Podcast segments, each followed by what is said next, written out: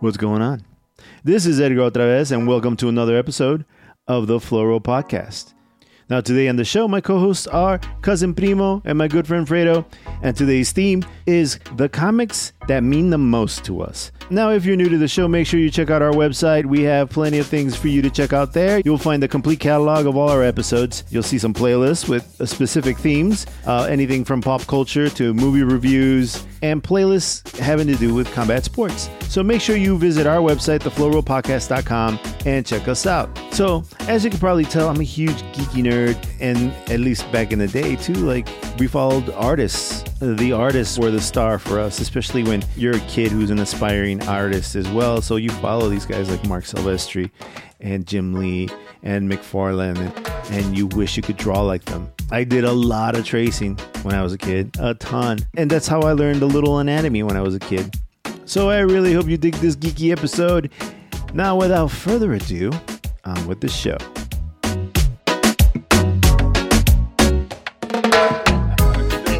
It doesn't like it. Yeah, We're gonna we're gonna start He'll riffing and stuff way. is just yeah, gonna we're fly still out. gonna riff. Yeah, Yeah. Uh, yeah. it doesn't matter how much time you give me. I'm still yeah. Yeah, yeah, it won't be enough, Still right? Still gonna be ill prepared. Yeah, I'm still gonna riff. okay. Oh, I'm sorry. I'm so sorry. No, as I get, as I remember, I'm just gonna start jotting them down. Cool. Try to like Cool. Weave The- them in into the conversation. And the other thing too is like as we're going, things are gonna start clicking, right? You're gonna hear something, and Yeah, like, yeah, yeah, oh, right. and then there's gonna be this, and then Mhm. so. Anyway, this is Edgar otra vez, and welcome to another episode of the Flow Roll Podcast. Today on the show, my co-hosts are cousin Primo. What's up, Primo? What's up, brothers? Primo's in the house. And my good friend Fredo. What's up, Fredo? Guess who's back? Fredo's back. and that's a fact. And there's a fact, Jack. All right, so now the topic of conversation for today will be comics that inspired us or comics that mean something to us. We're working on that title because I pooped the bed. I uh, promised the guys that I would finish reading uh, the Ninja Turtles. You did a train spotting. yeah, yeah. I, Shit I- all over the bed. I, I crapped all over the bed and then uh, flung it at the wall and at the people Yeah. walking in. oh God. oh man, that was a crazy movie. But anyway, um, yeah, I screwed up. Uh, I didn't get to finish reading the book, and unfortunately, these guys have read the book way in, way in advance, way a long time ago. I dropped the ball. I apologize, but thankfully, the guys and I uh, we came together and uh, came up with a new theme. So. We're going to be talking about these comic books that mean something to us, and we're going to just kind of do a round robin. We're going to like maybe we'll we'll go one, one, and one, and then just keep going in a circle. So why don't we start with you, Primo? What do you got? All right. Well, how about we start off with the comic book that got us into comic books? How's that? All right, go for it. What do you got? What do you got? I have well, the one that really got me into it. I'm not gonna lie to you. It was X Men. I actually remember the t- the number, and it was um, X Men, Uncanny X Men, two thirty three. Two thirty-three. Yeah, which is the second part of the Brood invasion. Oh yes. Right. And what caught my eye was, you know, I was heavily into robots. You know that for a fact. That we're, all you people who know me know that. And man, Colossus just was like on the cover, and I was like, who is this? To find out he is a mutant with the ability to make his body into steel. What was that And number again? Uh, Two thirty one. Two thirty-one. 230. No, what? no, 233. Okay, two thirty three. 233. Now on sale twice a month. Dude. Yeah, I- they went bi uh, bi monthly around that time. Yeah. You? Yeah. Dude, I remember that book, man. I actually Yeah. owned that copy too, and so it was I. it was a dope book. The the Brood too. That whole that whole saga was awesome. Oh yeah. One of I my think I, favorite. I still have it. you have the might still saga, Mm, I yeah. dude. I, I I went I went through a little phase like maybe two, about a year or two ago, and I just went back and just picked up a bunch of Uncanny X Men back issues. Mm. I was like, this is my chance because I was seeing that you know people weren't really paying attention on some of these old issues. Right. I Especially with the new Marvel now and like they did their version of a rebirth and it was like, oh Yeah. So, like one of my favorite things, and I think I've mentioned this before on the podcast, but the cover for the Uncanny X Men 234 is the cover with Wolverine turning into one of the aliens with his claws sticking out. That is my favorite comic book cover of all time. oh yeah, I just looked at it and I, yeah, I remember that one. They that have a statue of this thing, and I saw it at a Comic Con, and it was running for two hundred dollars at a Comic Con, and I was like, "Fuck, I can't buy this. Oh, I can't that's it. justify. I can't justify spending two hundred dollars on a piece of plastic. You know? that, that Yeah. old school that old school Marc Silvestri artwork too. Oh, dude, he was so he was he was a, he was so good at drawing Wolverine. I loved it. Yeah, he is. He's he's awesome at that. Yeah, and that particular cover has like Wolverine's teeth turning into like an alien teeth, and he's got all the veins and the way he shadowed the veins and stuff yeah, on his neck. It just looks so cool, man. The color too. It it's such a simple cover, but I don't know what it is. The drama with the black and the and the off color, like the green and the blue. It was it was the coolest thing. And then in that saga, one of the best things, one of the coolest things that happened is Wolverine fights the brood uh, infection like if it was a disease because the brood were going Right. around turning people into aliens. They would basically turn everybody into an alien, and Wolverine fought off the the the infection like a disease. Man, it was I was blown away by that book. It was it, and or that story, I should say. But that cover, two thirty four, my favorite cover. Mhm. Yeah, I actually went back and found how it all started with that. Yeah, what happened? They they fought the brood plenty of times, Mhm. right? And what it is, they found the brood found a way to infect mutants. Hmm. So these batch of brood offspring are mutants. The brood that he's fighting in that cover, Yeah. that brood is named Brickbat. Oh, so they have names. I thought there They was have just names. oh, no, there's one called Spitball.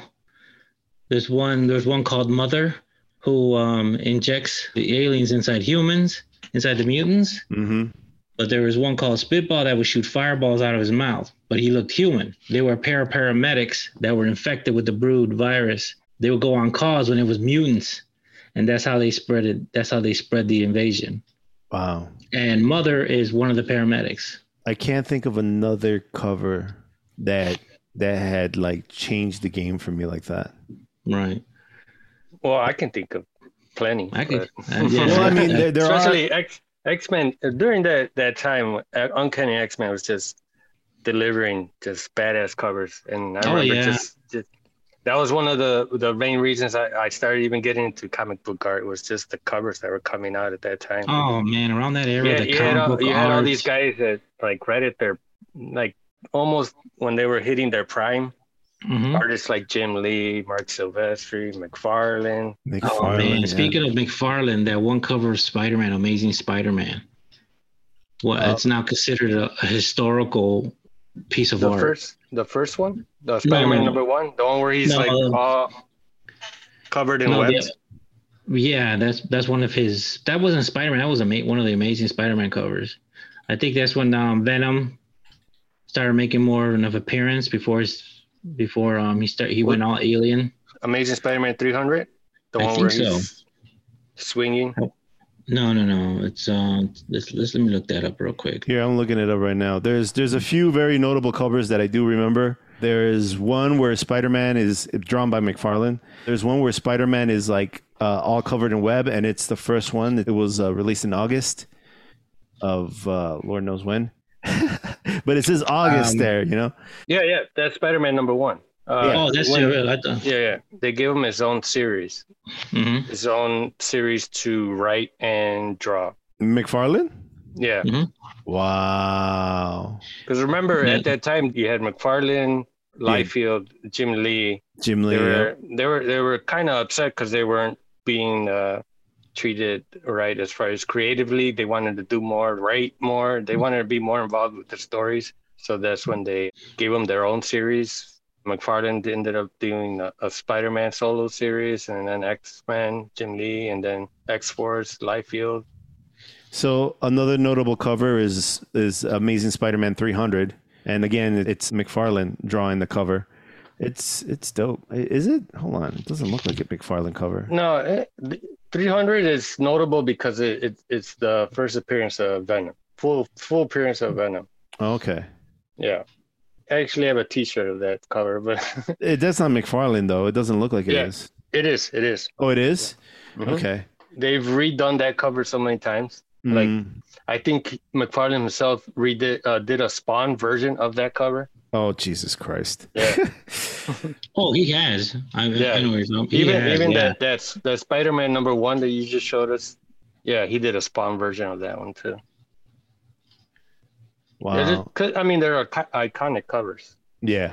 and he has sure. a lot of those. He uh, McFarlane definitely kudos to him. He has a lot of Sky. He's got he's got a lot of memorable covers. He does. yeah.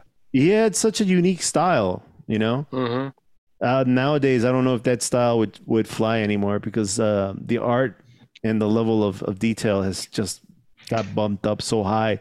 It almost Yeah, seems like there there there aren't superstars like there used to be Mm.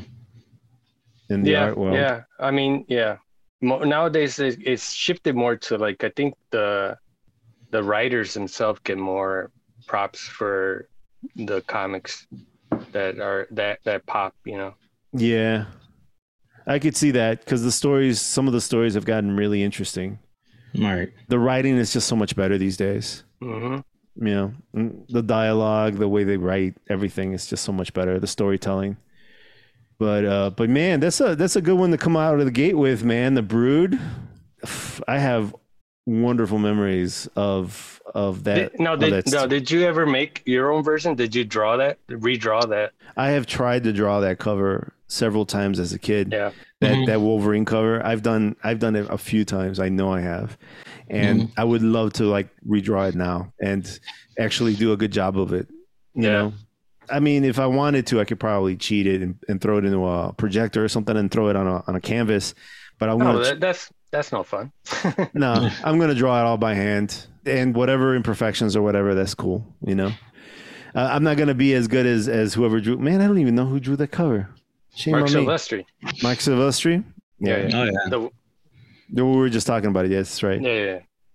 Oh man, that's And it was, it's, I was looking at the date. It, it came out in '88, so I'm thinking like that must have been the time when like Frank Miller was really hot, uh, as far as like Mhm. mm, Batman Year One, and there was probably a lot of influence by other artists. You know, all the stuff that he did with shadows and stuff with uh, uh, the his Batman runs. yeah. Because You know, I, I'm getting a lot of vibes, a lot of Frank Miller vibes from that cover. You You, know, know what I mean? yeah, I, I totally know what you mean because Frank Miller just loved black.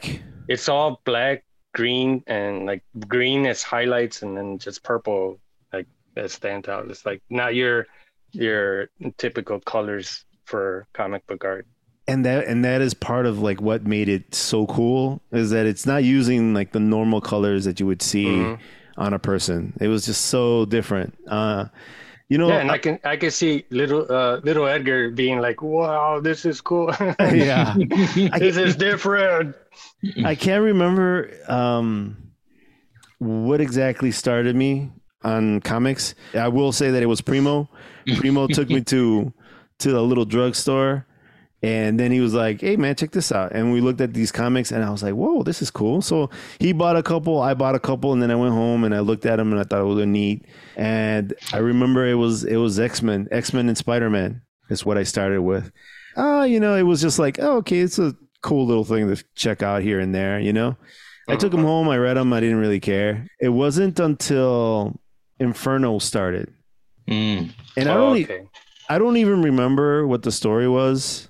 I guess it was like a demon takeover or something. I don't even think it was a good run from what I have because I mean it's never it's never mentioned. You know, nobody ever wants I- to do a, a story. I've seen on- I've seen I've seen it compiled like in in a trade paperback trade paperback version. yeah, Yeah, the the story they've they've had Inferno because supposedly ignore the owl.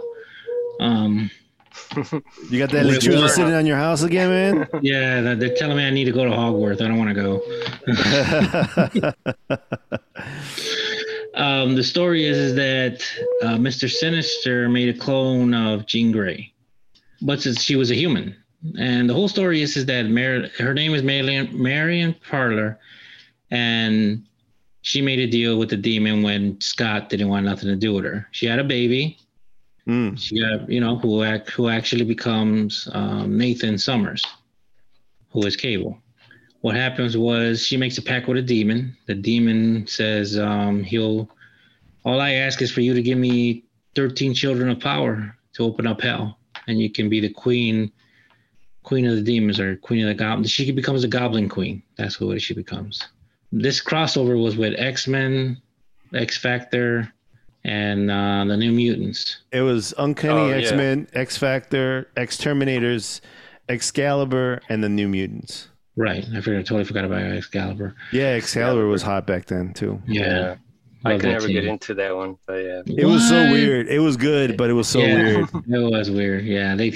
Didn't they They have like a little dragon creature too? Yeah, that was Shadow Cat, who is uh, used to be a member of the X Men. She had a pet dragon, Yeah, she had a pet dragon, and that was Lockheed. Lockheed, right? And the oh team right, Kitty, consists Kitty of Pride. Kitty Pryde was Right. yeah. Yeah. Kitty right, Pryde, right. Shadow Cat. then also Nightcrawler was on the team as well. Yeah, it was all like British like mutant team. Yeah, like Captain Britain, Meggan, the shapeshifter, Shadow Cat, and Rachel Summers. In the f- future, she comes from the Mojo planet universe. She is actually the daughter of Jean and Scott Summers. So wait a minute, explain that character because first of all, she looks badass in that comic. Mhm. Right. She she is so interestingly drawn, and she's full on Phoenix, right? Yeah. But she's not evil. But like she's got like spikes on her suit, and she like uses her fire with the telekinesis. It's so cool. Mhm. But uh, did you mention Nightcrawler? Nightcrawler was also on the team. Yeah, he did. Right, Nightcrawler, yeah. Um, she is from a alternate future who was Hmm. captured by Mojo and was a slave. Yeah. Okay, and if you see her face when she uses her power, she has like these like fire marks on her face that are have been permanently tattooed on her face by Mojo. Oh, really? So she uses her powers to cover him up. Only when she loses control do the tattoos appear. That's nuts. Yeah. Dude, I didn't I mean, I knew she was from a future. I didn't understand that she was from an alternate future. Right. She don't no guarantees that she will even be born, but they region they have like three kids in the future. Yeah. Well, I mean, There's- Cable is one of them, right? Cable's one of them. Hope is another one, And Hope. and Rachel Summers. So, So in in terms of like like the, again like the comics that I got into in the beginning, it, it wasn't until Inferno was what set it off for me, and it was more because of the look and the demons and the darkness and and the and the twisting of the characters. They made all these good characters kind of evil, and I was completely confused as to who uh, Madelyne Pryor was because she kind of looked like Jean Grey to me. she was Jean Grey. She was a clone. She was a clone. Okay. So I didn't I didn't even understand that. I was a kid, you know, I didn't get it. No, yeah. Yeah, but like uh there was so much craziness in that book. And then it turned the whole world into like a demon world, right? So everything was Yeah. like every every single frame or uh panel was was dark and there was always like fire and there was like demons and there were robo demons. Yeah. It was it was nuts, you know? Right, but I, because um and each member of the team had something to do with that inferno. yeah. X Men was Marilyn Parlor. That's one. Uh, X Four, X Factor was who was her ex? Oh, Scott Summers. He was involved because he was the one who broke her heart. Mm. Uh, the New Mutants, you had Liliana, who was the Colossus's sister, Yeah. who was raised in that hell, and she became the queen of that hellhole. And then Cap, and then from um, from Excalibur, Meggan was corrupted by the main demon, and she became the demon princess. I remember the the Excalibur part of the story was like the weakest of the whole thing. Yeah, they had they didn't have a real big So part. you, you went through all the different series. I mean, the other different I picked up all the X books. X-Men, I, X- yeah. I picked them all up because it was continuing from each one. And then for the New Mutants, that's how you got your techno demons because they had Warlock, who was an alien that when they he would touch anybody, he would infect them with his with his techno organ or, organa or, or organisms. Yeah. So that's how he would. The one demon, I think his name was Seth. Um, he got he he infected himself on purpose, so he became a techno demon. And then he would fight the main guy, which was the red guy. He also infected himself and then became a techno demon. So it looks like the issues for Inferno wasn't just X books. It was it was a few books in the Uncanny X Men and the X Factor and then the New Mutants and Exterminator or Exterminators and Excalibur. But then there was also a couple issues in Avengers. There was a few issues with Daredevil, the Power Pack. I never heard of them. I don't remember them. Cloak and Dagger, Fantastic Four, Spectacular Spider Man, The Mm-hmm. Web of Spider Man, The Amazing Spider Man. So Spider Man had quite a few books in this. Damage Control and What If. What if was had- that was that the mainline books or those were more like tie-ins? I Because think if I were, recall, the Inferno series they had on the cover like Inferno Part One, Each- Part Yeah. Two. Right. Part, That that uh, with Spider Man it- that's where the Demo Goblin came from. usually with every event series, there's always tie-ins to other series that are Mhm. like very distant, but they still try to tie in whatever event is going on. Right. To get they wanted everyone to be involved in those. Those those Yeah. were like annual stuff, big events and stuff. Um base then after that they they were doing like mainstream events only for the main for the main comic books. so I'm looking at the books now. I do remember this. There was an Inferno tie-in for the Spider-Man series, and Mhm. it had to do with Hobgoblin. Right. He became the Demo Goblin after He that. became he actually became a demon. It, the Inferno piece of it is in Mhm. the corner. right. So it's a tie-in, not necessarily like almost like what you would consider a spin-off, right? It's part of it's part of the story, but not uh it's being affected by the the the events of what's happening in the main storyline, but not really part of the of the main storyline. The main story, yeah. The whole world is being Mhm. en- enveloped by demons. Yeah. New York was the main supposed to be like the main capital of, of. So there you go. when the Inferno was happening, they would show what was going on in New York. You see the Punisher shooting demons. You see Spider Man, Power Pack. The ex- the exterminators, those were actually mutants that they were they were being trained by X Force, by X Factor. My fault, X Factor. X Factor, yeah. Right. So that's where they introduced um, Boom Boom, Rictor. I want to say um, Cannonball. No, Cannonball was a new mutant. Leech and and Artie, those guys. Yeah, I remember those. It was a it was an interesting lineup of, of characters in that book, but it was uh it was very odd.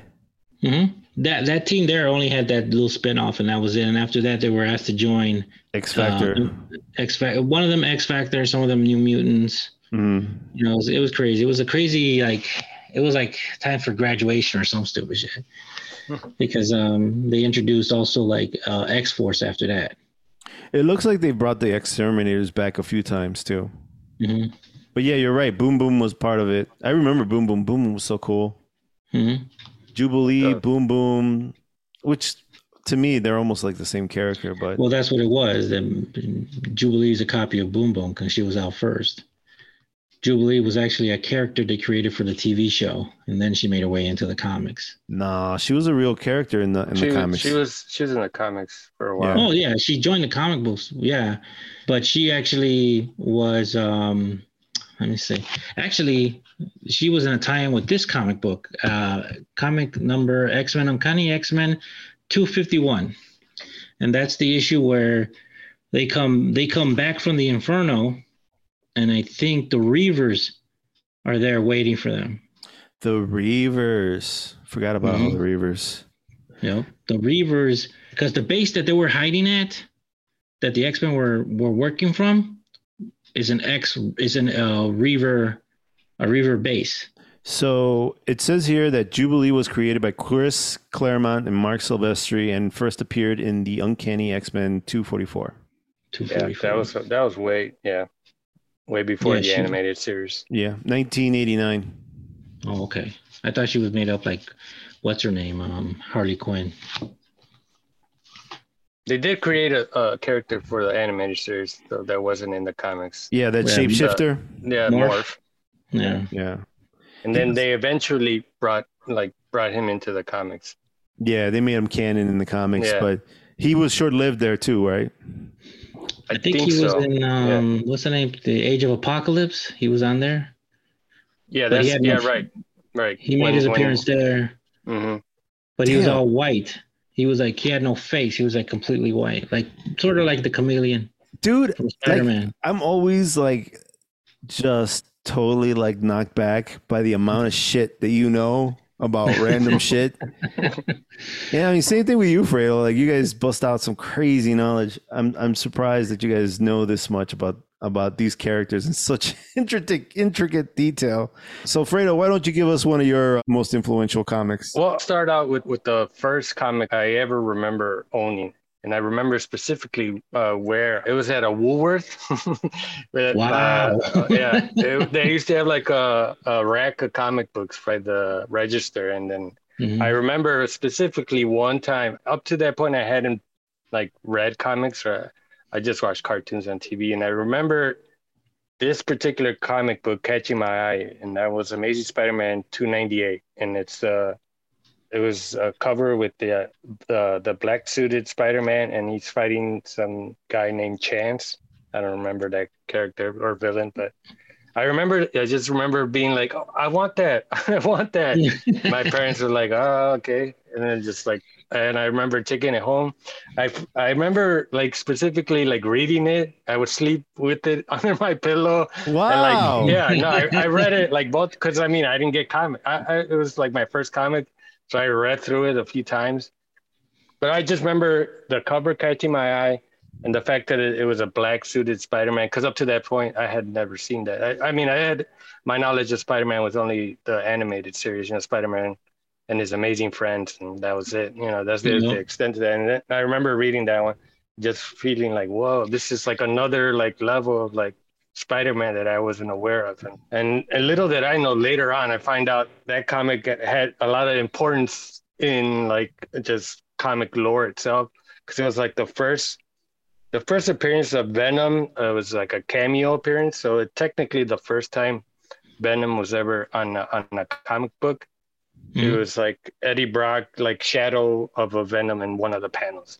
And then it was the first Spider-Man issue that Todd McFarlane, who later are, goes on to become famous for Spider-Man art, that was his first issue, first art that he was uh, commissioned to do. Wow. So yeah, Mm. that book always stayed with me, even though like I think of it, it eventually got tossed. My mom threw it out or whatever. it, was, it was like falling apart because yeah, like I told you, I would just yeah, carry it around with me everywhere, sleep with it and whatever. And, uh, Did you do what I did? Try to save it by putting tape on it and stuff Is it fell apart. man, I don't remember. I think I even drew on it at one point. Like, yeah, I was not too kind to it. I mean, especially I didn't know what you know value on comic books. I was just whatever. But I've since have gone back and tried to buy it again. But yeah, it's uh, it's not it's not cheap as it no, once it's not. No, it's not. It's, it's, I it's not, um, it's not 75 cents what my parents paid for when they got it for me at Woolworth, but And what what, actually, what issue was Yeah. it? 298. 298 before before 300. It was like two, two, yeah, two issues before like a, the big one, which was 300, the the first major appearance of uh, Venom. Though the last Ronin, I actually bought both versions of it.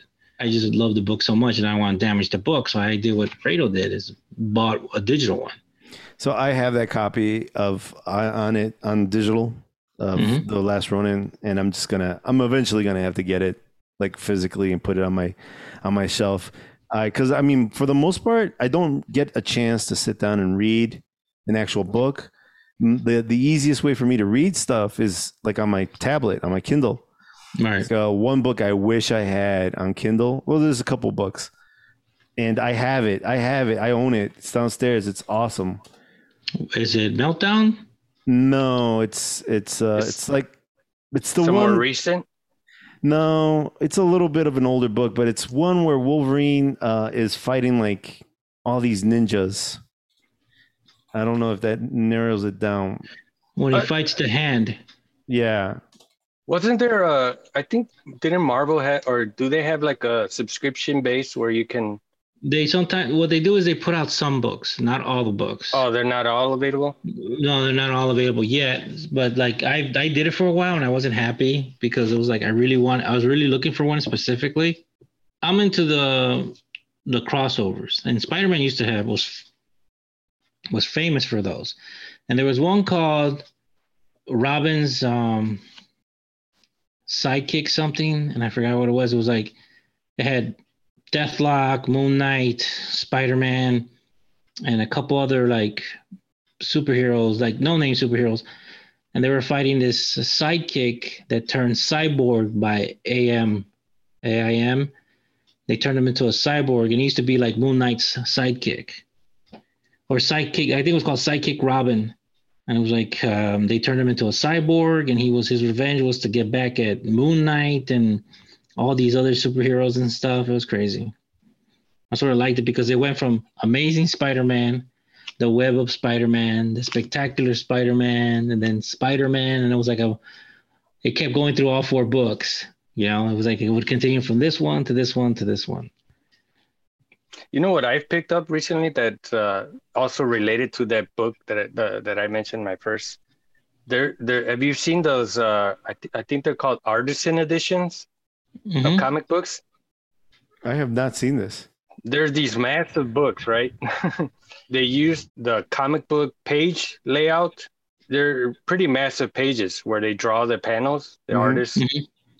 So I believe IDW Publishing, they've been putting out these artisan versions where they take those comic book paper layouts, the Mhm. massive sheets of paper, and they scan them and then print them on like one by one ratio. So like you get this massive book that's the actual Oh, uh, size of the of the original the- drawing. The story. of the original drawings. They put out a Todd McFarlane Spider-Man works, and they had most of the the issues with Venom and stuff. And that the one that I mentioned, the 298, that one's part of it. And it's cool to see like the inking and then the whiteout, and, uh, and you can see all that on these huge, massive books. I re- I I, ha- I have two of them. I have the Jim Lee X-Men one, and I have the Todd McFarlane Spider-Man works. Wow. And, uh, Yeah, they're they're awesome to see. but have- I can't. yeah. I can't store them in any bookshelf because they're like they take they take they literally take two the space of like two like shelves. yeah. Imagine like an actual comic book. It, it's like the size of a post a poster book. Something like and- Yeah, the I forget But what they're the what the size of comic book art or 11 by comic book- 17. Is it eleven by seventeen? 11, okay, 11 so, by 17 is the size of the paper that you draw on. Okay. Right. So and they they printed it at the exact same size, so you get the there's no like adjustment on the dimensions. It's like one by one, the same frame. and you, hmm. it's cool to see all the like things that go into the art like that, that you don't see like the whiteouts and the the taping of the logos on on the frames and the titles but yeah i got I, I got the spider-man one and i got the jim lee x-men one There's a David Mazzucchelli's uh, Daredevil Born Again Artisan Edition. And this Hmm. is cool. Is he wearing the black suit or the red suit? I can't tell because it's black and white.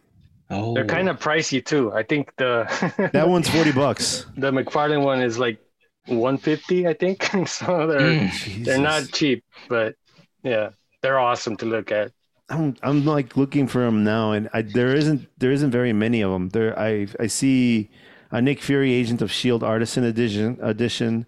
There's a Thor one. Yeah, there's this is so crazy, man. They got and one it's for crazy. Fantastic It's Four. it's crazy because back in the day, the artists, you know, McFarlane, Jim Lee, I remember them talking about like how they weren't really getting their dues. You know, they weren't getting paid the you know for their art. So a lot of times they would take those original panels and just go to Comic Cons and just sell it like Yeah. for a few hundred bucks just to get recoup some money. And now like those pages are like worth. I, I think they had like shins at what's that big uh auction house in New York. Yeah, they were like going for like thousands. and stuff. wow. Wow. Iconic Ooh. pages, you know, and these guys were selling them for a few hundred bucks back in the '90s because you know they were just trying to get paid. Dude, any there's- little way they could. But yeah, Yeah, it's crazy. but yeah, it's it's, it's amazing. Those books are. I, Are you talking about the uh in terms of auction? Are you talking about the blueberry, the Bloomsbury auction? what's the big auction house in New York? I'm I'm looking for some now. There's Swann Auction Galleries. There's Sotheby's. Sotheby's. Sotheby's. I- I Sotheby's. Okay, Yeah, Sotheby's is that's, on that's there. what I was thinking. But that, yeah, uh, I don't know of any specific auction like of certain art, but I'm just mean uh, in general, like you know, Dude, know there's they, they they have the Teenage Mutant Ninja Turtles Artisan Edition. Oh, Oh, you know that sketch that Kevin Eastman and Peter Laird made of the first turtle? Like he's he's tried to sell that off. I, do you remember Comic Book Man? Do you remember when Vaguely, he yeah. I remember yeah, show. He, he brought that sheet of paper where the, the yeah. I was like, man, he still had it, and it was all framed, and he was asking for a million dollars. I was like, man, that's worth it. I mean, uh, it just what that one page spawned like an entire series of like cartoons movies and just like from one page like the value of that one page i mean Well, I mean, there was there was them fucking around, yeah right? Like, I mean, that's my favorite story, my favorite success story. I mean, I have a few favorite success stories, but that one's one of my favorite. They were just kids hanging out, bullshitting in algebra class or something, and they were just sending this well, paper back and forth. it, Yeah. uh, it was it, no it was like them chilling at peter laird's house Oh, was it? I thought it was like in class. no they were they, uh, kevin eastman was already a, an artist he was working on the heavy metal books Oh, was he? yeah so he was already somewhat in the industry as an artist hmm and it was just him and and Peter Laird. I don't know, high, getting high, drinking beer, trying to one up each other on some yeah Exactly, doing that, the whole one up thing, and they were yeah. Even the title, the title itself, Teenage Mutant Ninja Turtles, it's it's one upping each other. yeah. It started as Ninja Turtles, and then Mutant was added to one up, and then Teenage. Yeah, yeah. and they got taken seriously. That's the crazy part, right? he he got a loan from I think his uncle or something for like three thousand dollars. So they printed one issue for like I think they had enough for like a few hundred or a thousand maybe of that one first issue. They made an issue. They got a loan from like an uncle, and then uh, they just went on like comic conventions and and sold them. Wow. And then they and, and somehow like yeah, people were like that. People from the different comic book shops where these books were ending up. Yeah, they were asking for more and more, and yeah, that's how it all. dude, dude, dude, dude, dude. That's so awesome. That's so fucking awesome. Well, the, and then the major thing was like yeah, once that cartoon hit, you know, when the animated series, that's when it just blew up like crazy. You yeah. couldn't escape. You couldn't escape Ninja Turtles back in those days Yeah. in the '90s. No, they were so hot back then. Yeah. At least in the recent years, they've kind of rehashed and rehashed versions of this show, just like they did with Spider Man. It's like every few years there's a new series of Turtles or a new series of, of Spider Man or whatever. hmm And they just keep remaking this stuff and telling the same stories in little different ways. Yeah. But I mean, there's, I mean, the Turtles is just, it's just an awesome story. I like stories. I like hearing those stories where people like started off little and small hmm and then it just blew up because i mean you know it's they they give it gives people hope right like oh man maybe i can write something right. maybe i can pull something off Yeah, Um, you don't need to be like a big company to yeah, make a successful comic book or something. well one punch is a perfect example of that Yeah, yeah, exactly. one Yeah. punch man from my understanding is some dude i guess he was like a he was already working for the man in japan you know he's he's a salary guy he's a salary man is the name he's just a, a dude who works at an office and so just being a cog in the system you know he got frustrated and needed an outlet and he started scribbling there were not even real drawings half the time The original original art of One Punch One Punch Man is very crude. It's like very like it's almost stick figure. Yeah. It's Yeah. almost nuts. That's why he they draw him kind of stupid looking in some of the scenes in the animated series Because because he manga was like that. the manga Mhm. itself is drawn by somebody else. Yeah. After Right. after it got attention, somebody said, "Well, here, let me redraw your stuff," and he redid it. and it just got crazier and it just got Yeah, wilder and it, and it took off. But yeah, dude, that guy, all he did was write a bunch of stupid shit, trying to be funny, trying to be silly, not taking it seriously, threw it on the web. Next thing you know, fucking dude's got an animated Yeah. series with two seasons, And season three coming And on. it just goes to show it, you don't even really have to be able to draw. no, you just need a good story. Yeah, Yeah, yeah, a good true. idea. A good idea. And it, it's a great idea. hmm right. And he barely, he barely could draw. hmm Oh man, it's so crazy. I mean, the Ninja Turtles and stuff. Yeah, uh, Their the- drawings the- are pretty the- crowed. it, it leaves a lot to be desired, but Mhm. yeah, Y- you can appreciate it now, like looking back, you know, because of what Yeah. the turtles are now. But So there's this uh, cartoon series that my daughter watches. It's called um, Tomo Chan is a girl, and Tomo Chan is a girl started as a Twitter thing. is this like an anime? This is an anime, Okay. but like they started posting the panels for Mhm. it on Twitter, Right. and it I think it took them a while. It took them a few years before they got um, some kind of notice or whatever. I don't know if she's already uh, if this person's already an artist for this company or what, but they took the panels. Uh, they she would only he or she I don't know who it is.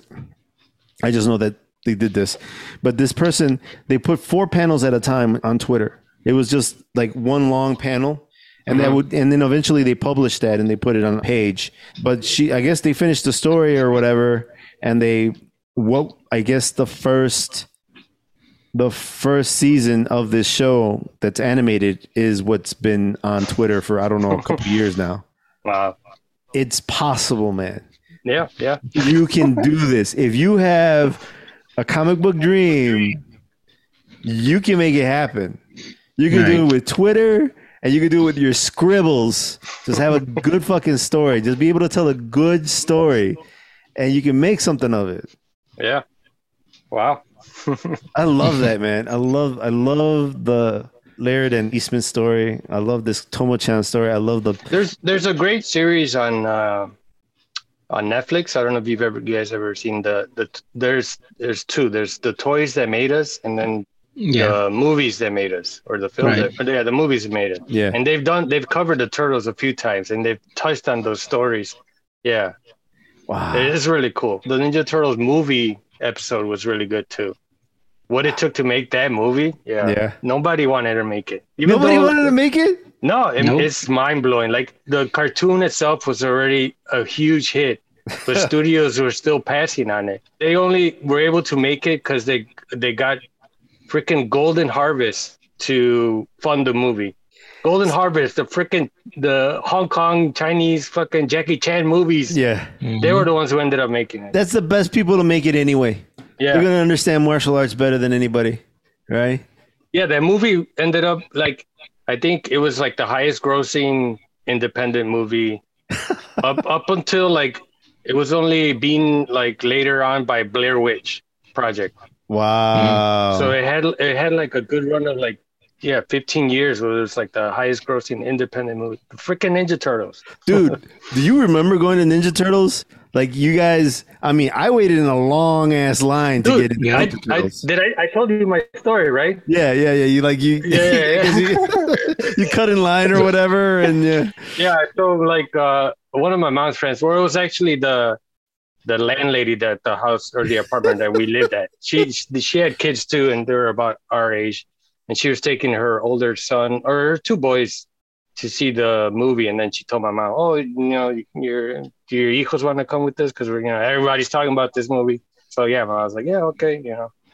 And it was the opening weekend of the Ninja Turtles. We went over to Ford City back when the theater was like at the where the Marshalls is now, or like it wasn't part of like that. It was like a like It wasn't its own separate theater. It was inside it the was like- mall. No, it was outside the mall, but it wasn't where it is It- now. It wasn't one of those like cineplexes. It was still like uh more theater. Like it still had like auditorium vibes to it. So yeah. Oh, It was- And it it was was- there- It was like on the side where Sears was, right? Yeah, yeah, yeah, exactly. Yeah, on the other- on the right other side of the Sears, mall. Yeah, so yeah, the, the so we went there, and then and then there was a huge line. I remember the line wrapped around Sears, Yeah. and then uh, so we we get to the counter and then the lady, my mom's friend, was like, "Oh, you know, I want four tickets because there was four of us, so four tickets for the Ninja Turtles." Like, oh, okay, you know, all these are sold out, sold out, sold out. So like, we had a the only one we had available was like three hours later from where we, we were. She's like, okay, well, there's no other choice. Okay. But then she, I remember she looked at the line and she's like, oh, I'm not sitting here. And we went, she, she, instead of waiting in line for us to go into the movie, those three hours, she's like, oh, no, let's go into the mall. And I remember, yeah, she was just shopping, and we are we were just following her, and like, oh, we're gonna see the turtles or whatever mind you, I'm like 10 or 12. and it got to the, closer to the time of the movie. And I remember, yeah, we got back to the entrance and yeah, there was this huge line. Yeah, when they started letting in people, and yeah, she kind of, we went to the front of the line. This line was masked. I'm talking like two, three blocks. And she was just like, oh no, we got our ticket. It says 5 p.m and we're going in there and then the people were like no ma'am you have to go to back no no no no i'm going like I, and like i remember someone tried to like uh told her she had to go back and yeah. she just gave him like this mean look. The person was like, "Yeah, go right ahead." Right? She's like, "No, no, no, I am not going all the way back there. I already bought my ticket. I bought it three hours ago, and yeah, I'm going inside. And there's nothing anybody can tell me." And I remember just being like, "What? Oh, oh, okay, yeah, I'm just, I'm just with her." She just forced her way in there, and then we went and sat down. She got her seats, and then she didn't even watch the movie. She just like, okay, I'll pick you guys up in two hours wow. and uh, meet me here. And yeah, uh, that's kind of awesome though. That lady fought for you guys to get in there. Oh well, yeah. She was first of all, she was not going to wait in line three hours. You know, she she went and, and shopped, and then and then when it came back, she was not going to let anybody tell her that she couldn't get in when we had the tickets. Like, uh, yeah, well, for that time, and then yeah. Well, good for her for thinking on like for herself because at the time, I mean, it was customary to just wait in line buy your ticket and then walk in, right? So, but like there was never lines like that. I mean, it was it was it, crazy. Yeah, yeah. It was so it was could, Turtles. Turtles did that, and Batman did Batman. that. I was just remember. Yeah. I remember Batman specifically because the house that I lived at there was a drive-in theater, and I remember coming outside one day, and dude, the traffic was backed up, at, and it was because they had Batman. And yeah. I remember 31st Street you know, you know, yeah. by my house on Cicero on 31st. Yeah. Dude, mm-hmm. that, that freaking backup on traffic on that street was crazy. It was just like a line of cars that went for like miles. Because where else were these cars supposed to like go? They were all trying to get in, and then it was just like nothing was moving. It was like yeah. this small little like uh, uh, street, you know, and it was just backed up with cars. Well, there's that, and then there's people who are actually trying to go someplace on Cicero, right? Yeah. And yeah. so they, they get caught up in that line. But man, what a crazy time. Yeah. So Primo, man, give us another one. Give us another uh, comic book that influenced you or that you loved. Oh, the one that I loved, loved was it was a sleeper. No one, I loved it. I was into the Doom Patrol. Doom Patrol? Yeah, I loved the Doom Patrol. And same thing. It was like around that time. It was um, maybe a couple issues before Doomsday. I was like actually collecting it for a year, and I was getting into I was getting more into DC. You know, I get the crossovers with Superman and Batman, and, you know, but I was more into Doom Patrol. For me, they had their little main events on their line too. Like they had something called the Invasion, where supposedly all the aliens of the universe decided that humanity was a plague. Their thing was to wipe out humanity, but they were like, we can't. They have metahumans. You know, that's their weapon against us. You know, and then Superman was like, oh, well, how can he betray his own kind? He's Kryptonian. He's not even human. You know, he's the last of his kind. And then it was crazy. It was, it was a good book. But the Doom Patrol played a part in that as well. You know, all of DC decided to play a part in that. So there was there was a bunch of stuff I was like tripping on at the time because DC started throwing out some real good books like Zero Hour Crisis on Infinity Earth. Or Infinite Earths, yeah. Yeah, that one. And then there was um man, there was a couple of other ones that I was really, really into. But do you, how uh, like do you guys have any stories when like the craziness when the Doomsday Death of Superman dropped? Like Oh man. going to pick that up? Yeah, dude. I, so like at the time I was in high school when the Death of Superman got released, and I remember me and my friend Leonard, like Uh, shout out to Leonard. shout out to Leonard. Um, him and I, we went over to a little uh, newsstand that did a really good job of bringing in the comics, and he Mhm. would he would have like the latest comics, and then like uh, maybe two or three issues behind, right? So you can come in there, and if you missed an issue, you can pick up stuff. And if you Wait, want, so is this like a newsstand, like those old newsstands that were like a- in the corners Yes. with magazines? Whoa, Yes. wow. yes, and I can't remember where it was exactly, but it was close to the school I was going to, to the high school I was going to downtown. To all, to all the young generation, there was a time where there was like these old men who had these little like sh- like shed, sheds or like makeshift little houses, and they would sell magazines from there. Yeah, he sold you could get your magazines. newspaper, yeah. yeah, you get your newspaper, you get your your magazine, you get your comic books, anything you want to read. He has Maybe it. some s- snacks. Did maybe some snacks, maybe Yeah. a, Yeah. maybe a, a, a you know a, a, a nudie magazine, uh, and yes, maybe a, and some chewing gum, maybe a, maybe a drink of water, right? Some chips But then- and some and some water. Maybe Yeah. no, not even water. It was good chips and candy. Chips and Pretty can- much. well, yeah, and I don't even know if he had all that much because he was mostly comics. And in this particular uh, newsstand, you can walk into it a little bit. So like you can Oh be, wow. yeah, it was big enough for maybe two people. Okay. And I'm saying two people, like one person actually standing inside, and the other person like halfway in the door and halfway out the door, you know, looking over your shoulder, breathing on you while you're like trying to pick a book, and he's kind of like, "Come on," you know. So that guy, you could even place orders with him, and he would hold your book. And if I remember correctly, my friend, Wow. Uh, so this man had like a pull list. You know, like comic book shops have their pull list where you, they pull Yeah. certain books for you. yeah, he did that for the people. he, for- he for- was ahead of his time. yeah he did that for people and so then Wow. this kid uh this kid i went with you know he uh i think he already had that with him he had like stuff that he had pulled for him but like i remember going to that place and there was like we were fighting for books bro. Because everybody and their mama were flocking to this guy. And we're like hold up man. You can't you can't just give that book away to that kid. You never seen him before. You see us all the time. We're regulars. Come on. You can't you can't just do that. And he's like you should have just you know paid for it or whatever. And it's just like dude come on man. Like we're here all the time. We, we come and get books all the time. I don't i don't have a pull list with you. I don't i don't know what they call it but i like i don't have a list with you because i don't always like get the same book right but i'm here every week you know and he's like, all right. You know, I remember like arguing with him a little bit, you know, and getting my book and stuff. But yeah, after a while, I, I felt forced to go there now. You know, like he gave me the book, he gave me the Death of Superman. I should Uh-huh. give this. I should give this man some of my business, like yeah. on a regular basis. Wow. and so I went. I went there for a while. You know, giving them money for for for comics. So I have a question for both of you. Yep. How much of an impact did that have on you? I thought I was Well, gonna get rich off of that book. I was saving Yeah. it, bro. the the news media definitely made made it made it look like yeah uh, people were buying multiples like yeah like Yeah, but that ruined Like- it for everybody, though. yeah no I mean, that the, it the for everybody. exposure i mean it, it it- it it definitely brought like dc into my eyes because i up to that point i wasn't a dc comic book anything.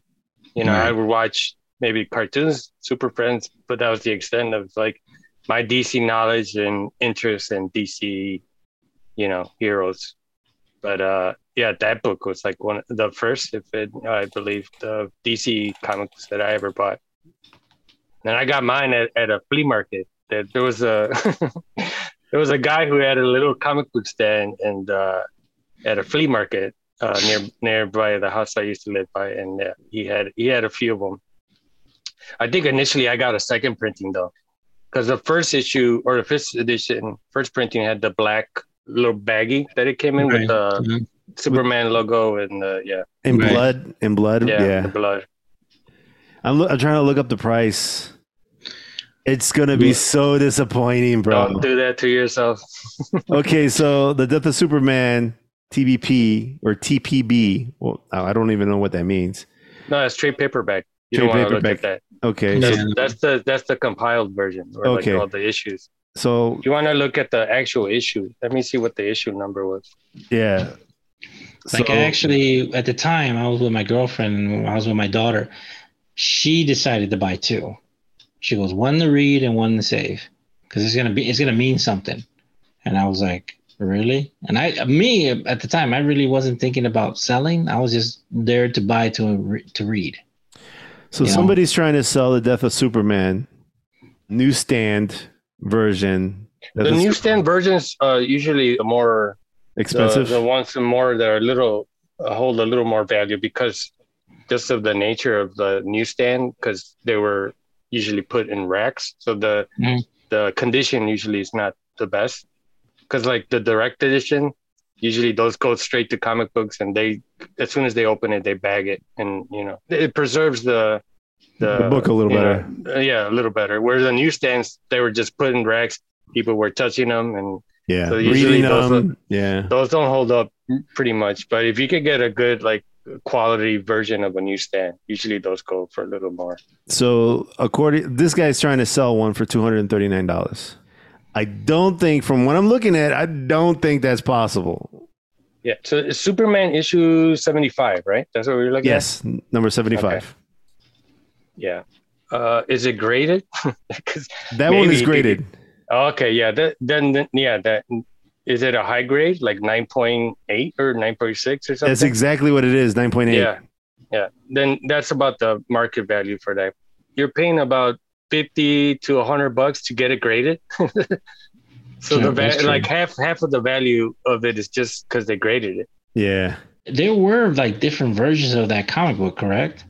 They were. They were. I mean, I wouldn't know exactly because I never opened mine. Right. No, but I'm saying like the how it was presented. Like I know there was probably Yeah. one with a there was a foil cover. Yeah. I could have sworn there was a foil cover. There was a four cover. Yeah, there was a foil cover. There was a white cover. There was a uh, and there's the black cover that we're talking about, and then there's also just the straight up regular cover that wasn't in the bag that you can see like the flag or the Superman being waved in the air, uh, like a flag. All right. And it's funny since then i have like i have like five copies of that black baggy one that i couldn't get back in. Like when i wanted it as a kid. Like i remember i went to like uh this like uh it wasn't like a comic show but it was like a comic uh i don't know they used to hold these shows where they were just like there was like massive just books like the what do they call them? The the back the white boxes where they just fill with comic books the you know the long boxes or The whatever. long- trade yeah, yeah. yeah, yeah. hmm I think it was like a comic book store that was like going out of business, and I came across one white box that was just filled with all the black baggy like Superman. Yeah, it was just like, but it was like hmm. 10, 15 years after the fact.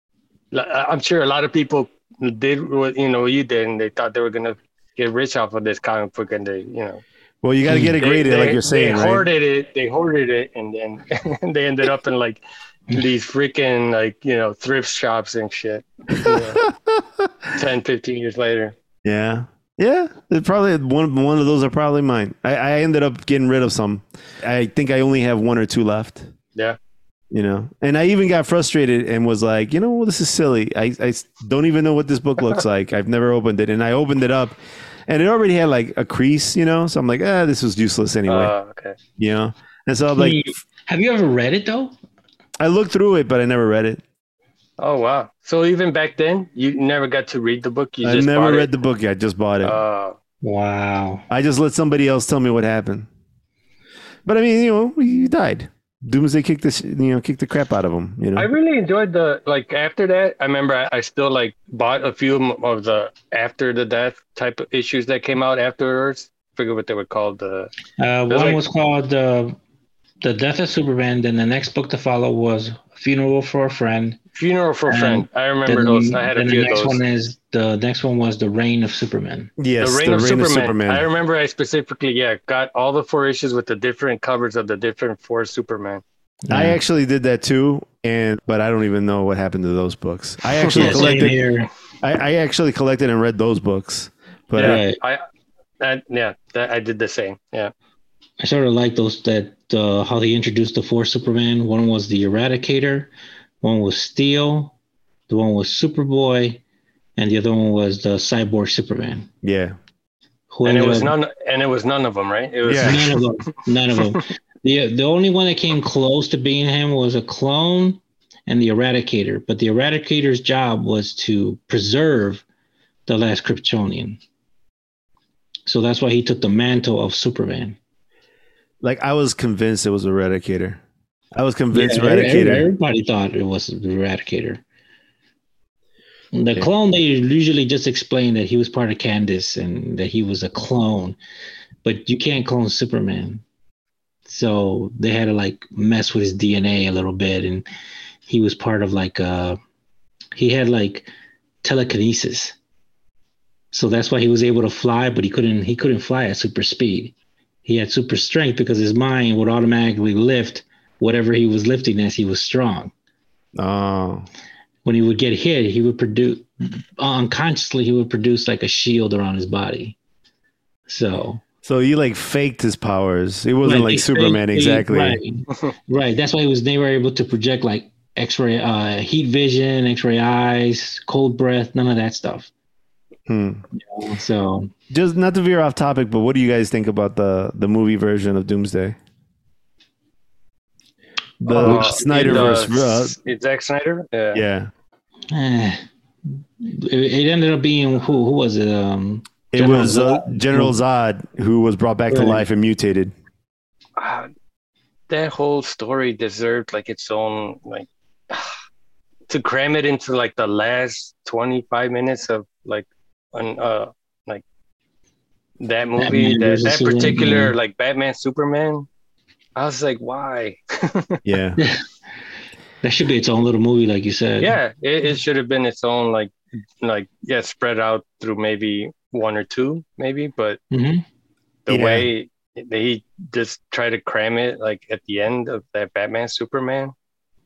It was already too much going on between Batman and Superman. Why like you could have just left Lex be the villain or you know or just Yeah, have them have them do deal with their turmoil and like figure that out but yeah I don't know I I, wasn't feeling the the mm. design itself too was okay I guess it kind of looked like Doomsday The design didn't But- bother me too much. Yeah.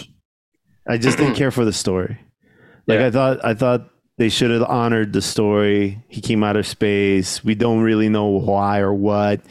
And he was looking he was like the alpha beast. He was just looking for the strongest thing so that he Mhm. can kill it and then like basically destroy the planet or rule it or whatever. I actually got the book how it all started.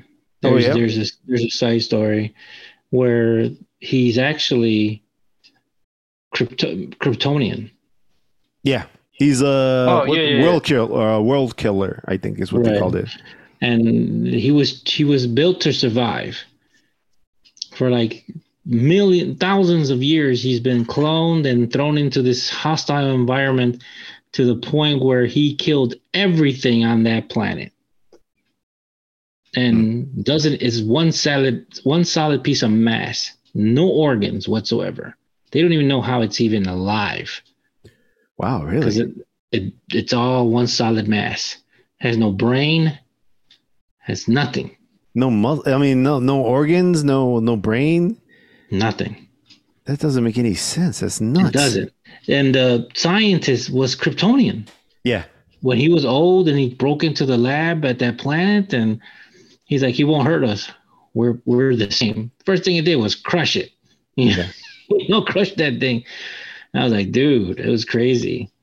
And then he went to another planet and then they defeated him there because it was a energy based being and that's how he was defeated and that's how he was in that in that prison suit because in their religion they didn't believe in destroying a body so they just buried it buried um encased him in that armor suit and threw him into space I thought they, they put him in that armor because they couldn't kill him. no it was like part of their thing that they don't they don't like bury their dead they I- send them into space I remember like when he first came to Earth, he was in this cool full Yeah. full costume, green. Yeah. yeah if you see it he has one hand tied behind his back and that Yeah. was part of the that was part of the casing he was in prison And then when he crash landed on Earth, which was a million freaking years ago, he woke up and started trying to bust out of the prison, out of that little ship. So it was crazy. It was a crazy story. Then they ended up killing him by erasing him in time. Oh They- Jesus, really?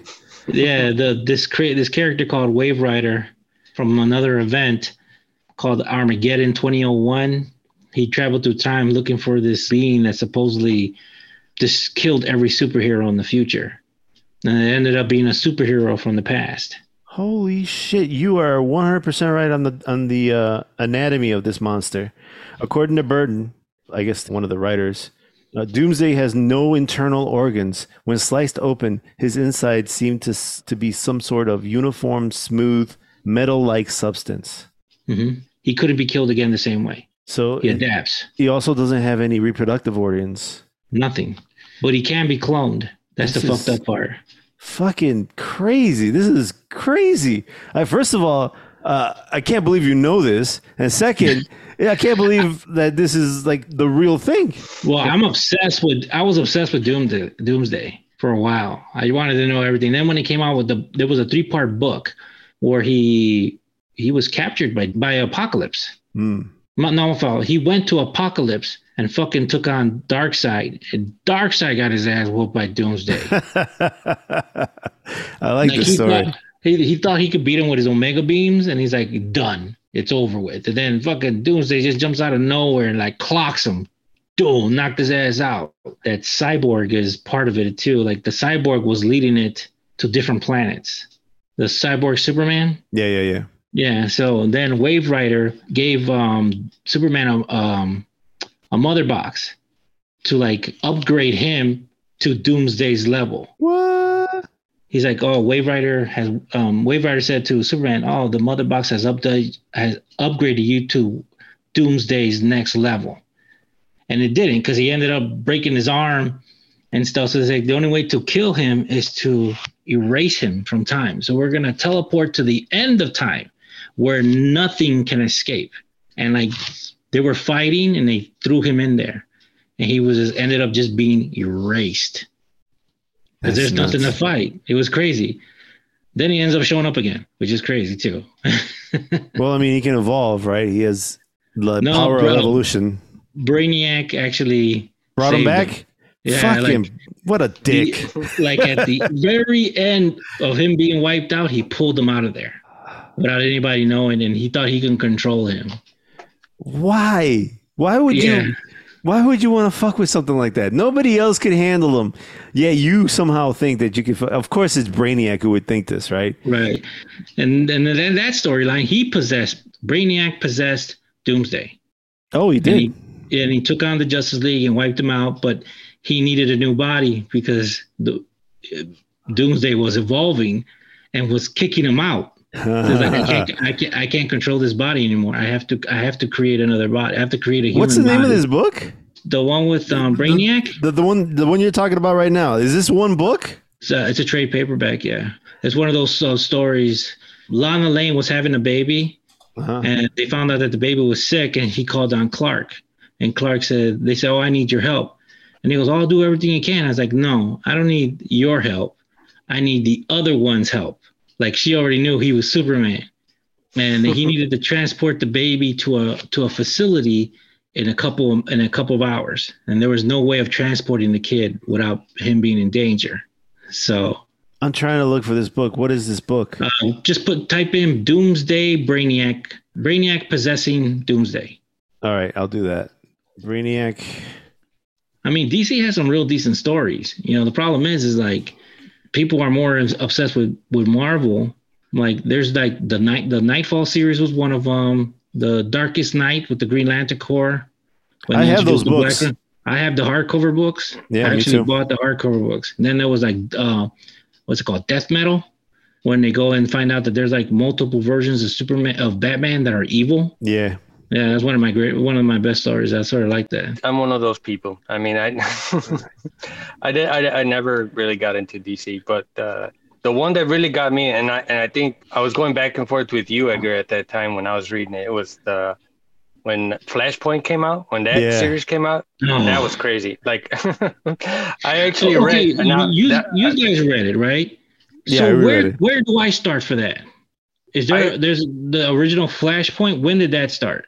You can just start right with Flashpoint. no, no, no. The story starts like there's like a maybe five issues of Flash Okay. right before Flashpoint starts. okay. There's like uh, there was a little bit of backstory, I think, with Reverse Flash that they touch on the final five issue or like for five issues before Flashpoint uh, kicks off during the Flash series itself. So it really starts with Flash and then it leads into Flashpoint. But then I remember I went crazy with that one. I I actually read all the tie-ins. Uh, I read like 300 Wow. issues of like comics What? I remember, and I, don't you? I was telling you, like the whole time I was reading, Yeah. I was telling you, Edgar, I was like, "Oh man, I, this is what's going." Uh, well, I you, I, I remember, I remember, I remember you telling me about the the the Batman version of all this, where Yeah, the Batman, and then there was like the Wonder Woman stuff that was going on, and with Aquaman, Well- and they were like full full on war. Like right. the animated series kind of touched on that, and like, but it was like a full on war between the two sides, like the I couldn't, Atlanteans. I couldn't get into the Atlantean uh, Atlanteans and the the Themyscirans war. I, I Okay. couldn't get into it. I only liked the Bat stuff because that story That was, was super that compelling. was crazy. That Yeah. one, that one, that one. I was have not the expect- hardcover someplace. That one was crazy. Yeah, yeah, I was not expecting that, and and that Batman itself was so badass. The Thomas Wayne version of, of Right. Batman. Mm. Right. I like that Thomas Wayne. But I, I yeah, I read I read even the the what's the gorilla? Gorilla Grodd. Gorilla Yeah, Grodd? There was like a series with him. I read all of those. Wow, they even did that went- the, Wow. Yeah, they- supervillains as well. Everything that had anything to do with DC had a tie into that event. Well, And- yeah, and that's I'm- that's why I wanted to know where to start because there was like they said every DC comic was involved yeah. with It- this Flashpoint till till was- Flashpoint. Yeah, if you want to get the the mainland story of like just Flashpoint, then yeah, you can just read the Flashpoint issues. But yeah, if you want to get you really in, immerse yourself into it, yeah, there's like yeah, I, I think it was like over 300 issues of shit that you could Right, read. it was because like every It comic was was massive. involved Yeah, it. everything Yeah. was involved. Yeah, and I remember just going in deep. Yeah, But yeah, dude- the ones that stick out, yeah, was the Batman and Mhm. uh, the Wonder Woman and uh, Aquaman stuff. So was this all pre to the Flashpoint, or is that part of Flashpoint? That's all going on during Flashpoint. Okay, all right. So it's all the stuff that's happening while the main story of Flashpoint is happening. Like, you know, because you can't really cover, you know, all what's going right. on in all the different areas of the world. Now let me ask you this this this question. I know Edgar has something to say, but before we, we get into that, did you guys ever get to that crossover between DC and Marvel? The the 90s ones, yeah. Yeah. Go ahead. The ones that brought us like the those characters that were like a fusion of the two, Yeah. the Batman Wolverine looking guy, Yeah. and then I bought a couple issues. I was just Yeah. like, eh. I actually bought the the trade paperback and I didn't know what it continued after they separated.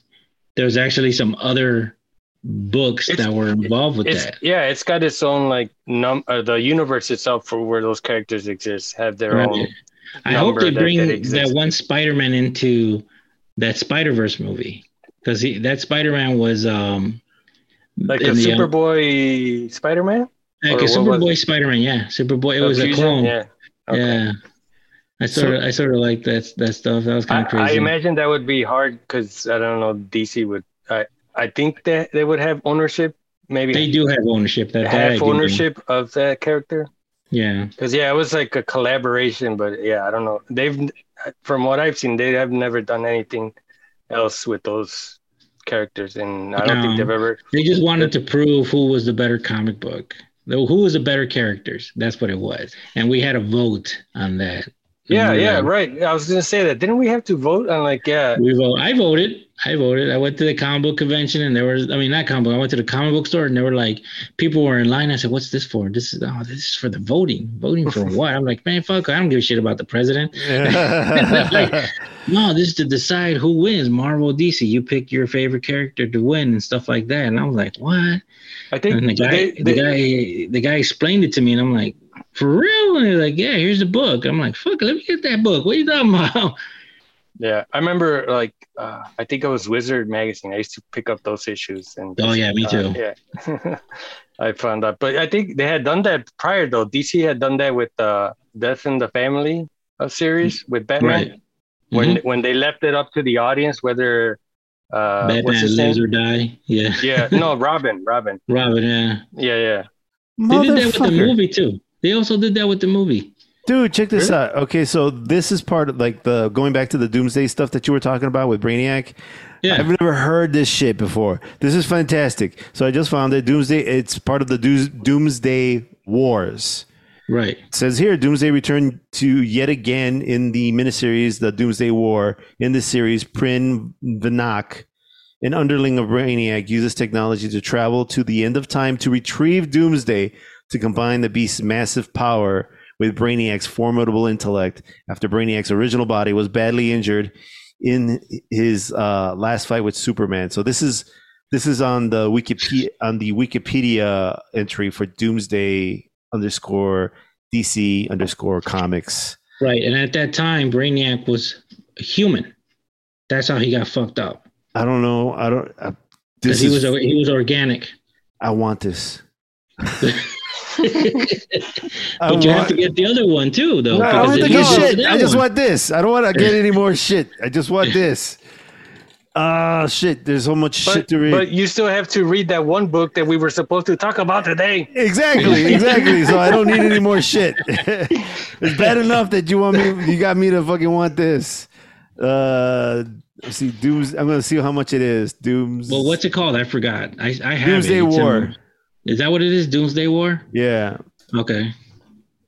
Dooms. Now going back to some iconic uh, issues, did how uh, did you guys also pick up a bunch of the the first X Men, X Men number one, the one that, that fold out that Oh, cover? the, the, Oh. the three part, the three cover book. yeah, Yeah. It's still when, the- the- when, when they kind of still the hot- rebooted, when they Yeah, kind of rebooted the, the X-Men. numbers and stuff. When they Yeah, fuck yeah, with yeah. time, it was like, uh, what was it? Are you talking about like the apocalypse stuff? No, no, no. When No, no. X Men, X Men, came, Marvel came out with an X Men book. It just said X Men. X Men. Yeah, when they broke off both from Uncanny, it, it, it was like two teams. There was like a blue and yellow team. and a gold team. Yeah, Gold a team, gold yeah. team and a blue team. and then and Xavier split the team up, and one team was gold, which was the X Men, and then there was the blue team, which is the Uncanny X Men. Yeah, and that was the yeah. It's still I think the highest, the highest selling comic book of all time. It's still like the number one Mm-hmm. to this day. Yeah, it sold the most. Yeah, it was like a fold out cover, and then you could Yeah. buy the individual parts of that cover. And there was the fo- the poster, Yeah, the, the, poster, the the, fold the out. poster the- of the the whole fold out with Magneto at the end. yeah, at the, at the end. Yeah, It just says Doomsday Wars one, two, and three. That's that's all Oh, it it's a says. three. It, it was a three part book. Yeah. Well, Yeah. it's oh okay. So hold on. Uh, you know what? There is a little bit of a title. Book two, Life. So I don't know. I would have to like click into each one to figure out what the names are. No, But- they were all they were all three books, and they were all. Like- There is it's one called the uh, um, Doomsday War. That's what it's called. Well, they're all Doomsday's War. They're all Right. they all say Doomsday. It's Superman Doomsday War. Wars. Right. I'm sorry. And the first one is Birth. The second one is Life. The last one is Death. Is the last one Death? Uh, yes, you're right. The last one is Death. This fucking guy, dude. If they ever had like one of those like trivia shows and it was all about comics, you need to be on that motherfucker. That's only way I'm gonna make my millions and shit. That's how you're gonna make millions, dude. You're gonna you're gonna be that you're gonna be that one cat that's there It'll every week. It'll be it'll be me against um what's his name um Kevin Smith. uh Kevin Smith. Yeah. Can you beat Kevin Smith? That's the name of the show. That's the name of the show, dude. yeah. Can you do you know more about comics than Kevin Smith? yeah. Can you beat Kevin Smith? That's that's gonna name of the show. I would like I would like to think that you can give Kevin Smith a run for his money because he, I, I he would think so too. he can't know everything. No, no, but I know I would lose after what the first round. Nah, dude. I think you'd be able to hang in there, man. I think you'd yeah, I think you give him a good run for his money. Fuck, bro. This is crazy, man. I can't believe this. This You're still discovering stuff even after the fact. Huh? I didn't even know Yeah. this book existed. This is fantastic, man. I, I I have, told you, like it's like I, w- I got obsessed with Doomsday, like the one man that actually, the one thing that was able to defeat Superman, and I wasn't a Superman fan. Mhm. You know, the fact that he got killed, like oh, you know, because DC, they they, if, when you say DC, everyone says the three the three major ones: Wonder Woman, Batman, Superman. Okay, Yeah, that's the Trinity. then- that's the Trinity right there. So when super, I was like, man, DC is doing something crazy. They are killing off one of their headliners. And I was like, I gotta, I gotta get into this. I gotta know what it is about. Then like the comic books, I started getting into like I, when Doomsday, when the first comic book came out, I'm not gonna lie to you, I ran to almost every comic book shop to get some issues before that one to see where he came from. And they all you see at the end of the like uh the adventures of superman action comics um the man of steel and then superman they all had a little like a little bit of what was going on with doomsday. All you see is the hand hitting the wall. Boom. Boom. Boom. And then at the last one when superman came out you see where he broke free and that was it and then it said doomsday is here that's exactly how the comic book started So I have to say, like, that is definitely one of the most iconic moments in comic book history, right? The death of Superman. So, like, why do you think it was so important? Like, I mean, yes, he's an iconic hero, but what does that stand for? You know, like, like, I mean, Clark Kent, Superman, he is, he he's he's an immigrant. You know, true he's got he's got a, uh, an American name, he's got an English name, and he's got a Kryptonian name. Kind of like how the Chinese name people, they have their their American name, and then they have their little Chinese name. My wife has a Chinese name, you know, and and so it's just like eh, there's some similarities with just in terms of his him being an immigrant, being raised in the United States in the farmland in, in the heart in the heart of America Mhm. and then he dies right right saving the world like But but let me let me point out one thing though. When his immigrant, I want to say immigrant status, which is bullshit though, didn't really come into light until the rebirth. Because even in the comic books, he denied he was. He says, "No, um, um, yeah, my alien name is Kent, but I am Clark. I'm Clark Kent." But later on, he started changing it. Well, you see, my secret identity is um, you know, my my disguise is, or he would say, was it? I'm really Superman. Clark Kent is my disguise, yeah Hmm. not the other way around. My secret identity is not this; it's that.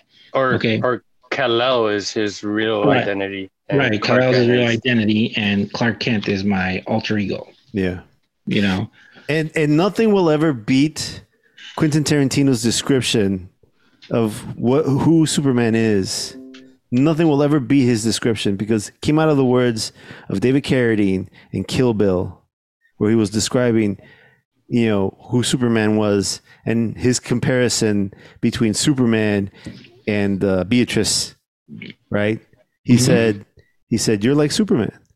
You know you you're really superhuman. You really are this in- incredible person but you dumb yourself down because that's your perception of everybody else. That's what you see in everybody else. You think that's what people look, are are like. So you make yourself you know weaker so that you can blend in. But you're really much more than that i mean i'm not doing it any justice if you want to if you want to like no, that's that's a great scene. Yeah, but yeah, David, Yeah. David Carradine. david david delivered by david carradine written it by was- tarantino Yeah, Mhm. it was Uh, awesome. Yeah. it was it was awesome and when i heard that it blew my fucking mind because how many people in the world are like beatrix right they're walking around like normal people but they're fucking really if you fuck with these people they will fucking put you in the ground like Superman, right? But they're just walking among us. They're just normal people, right? I don't know, man. I, I, I think so. Like that whole his disguise thing. Uh, you're right. I mean, just like you're saying, just like Tarantino saying, you know, uh, Superman is really he he perceives us as weak, and so he makes he takes on a weak persona to to blend in. And one of the more interesting uh, little factoids that I picked up recently was Christopher Reeve when he played Superman.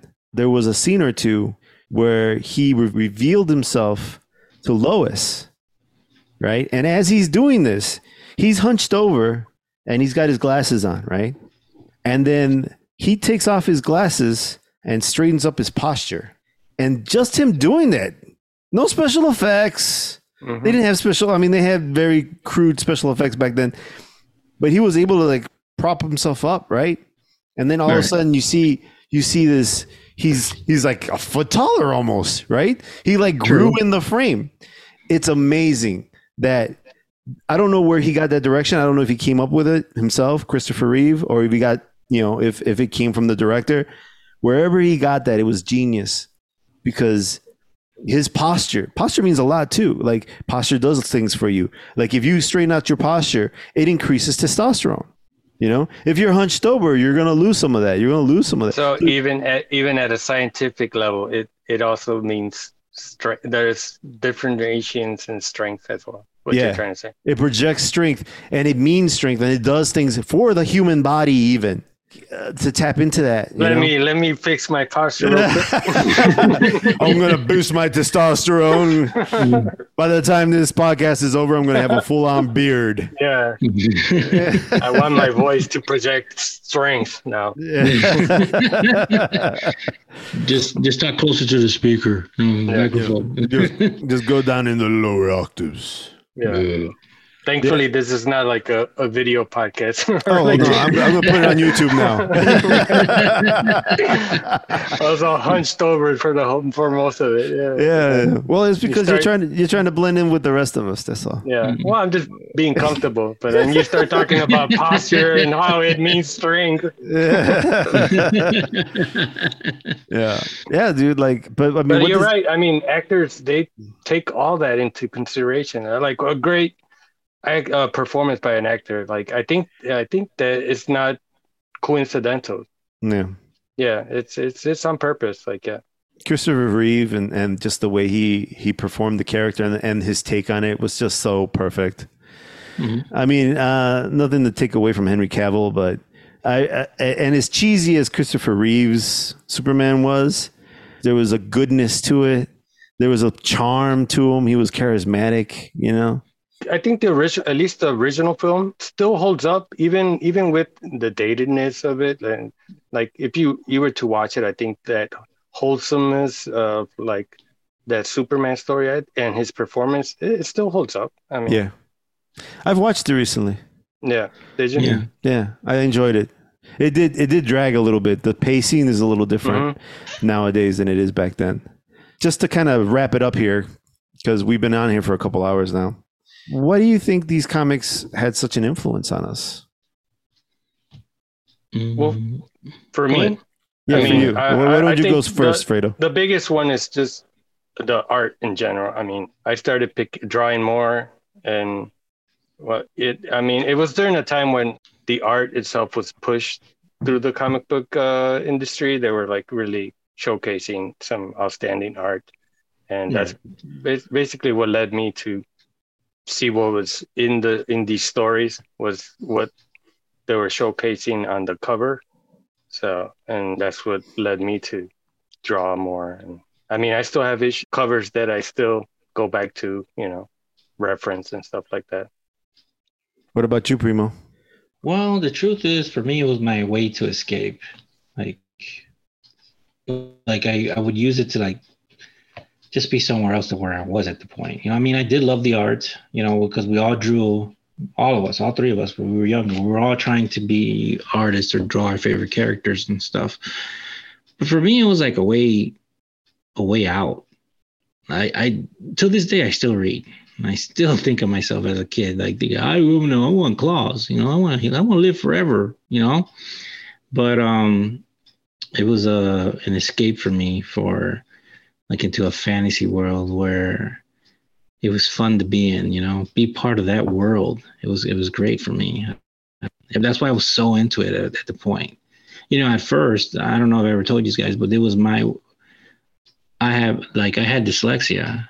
I still, I mean, I still mess with it, and I still have time hard time reading sometimes. But that was my way of focusing my reading, because that's what my teacher suggested. You know, hey, you know, read a book, focus. You know, that that will help you from to learn how to focus this disability. You know, and then you know, I was like, she said, get a comic book you know so i was all right fine i'll get a comic book and at the time i wasn't into any of that stuff you know but then you know that one cover just i was like wow who is that you know i want to read i want to read more and that's my worst that's where my love came from. But it was a way out of like of the situation i was in. And i'm not saying it was a bad situation. It was just like you know things were going in our things weren't going our way you know how we were on hard times. And comic books were cheap at the time 50, 50 cents to 75 cents each. I You know, remember buying a book to- for 25. Yeah well no that, i don't remember about that but I- I remember buying- 50 I remember I 25. remember I remember 25 and remember 50 and I remember yeah, and then it slowly grew and then next thing you know I'm like $3. Fuck you. You know, it's like uh, 20 bucks for one issue i'm like what the fuck Yeah. you're paying a dollar a page you know Dude, but this this last Ronin one. yeah. Look look at how much. What is it? 8.99? $8.99? Eight ninety nine for one issue. What? yeah That's It's not the whole thing. That's just one. No, that's No. one issue. That's the first this first one here was 26 when it first came out and i waited for this book Yeah, But it's the whole book. but yeah, It's the this whole is just plus, plus some artwork and a, and a, a letter t- Yeah. that Eastman wrote for for the the guy who passed away, his partner who passed away. That's nuts.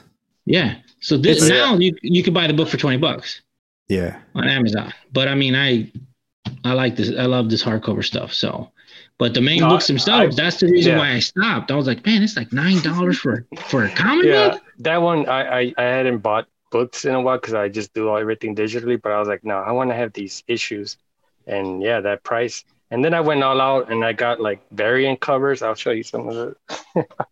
yeah, and I had to pay up for those because those are like like special like.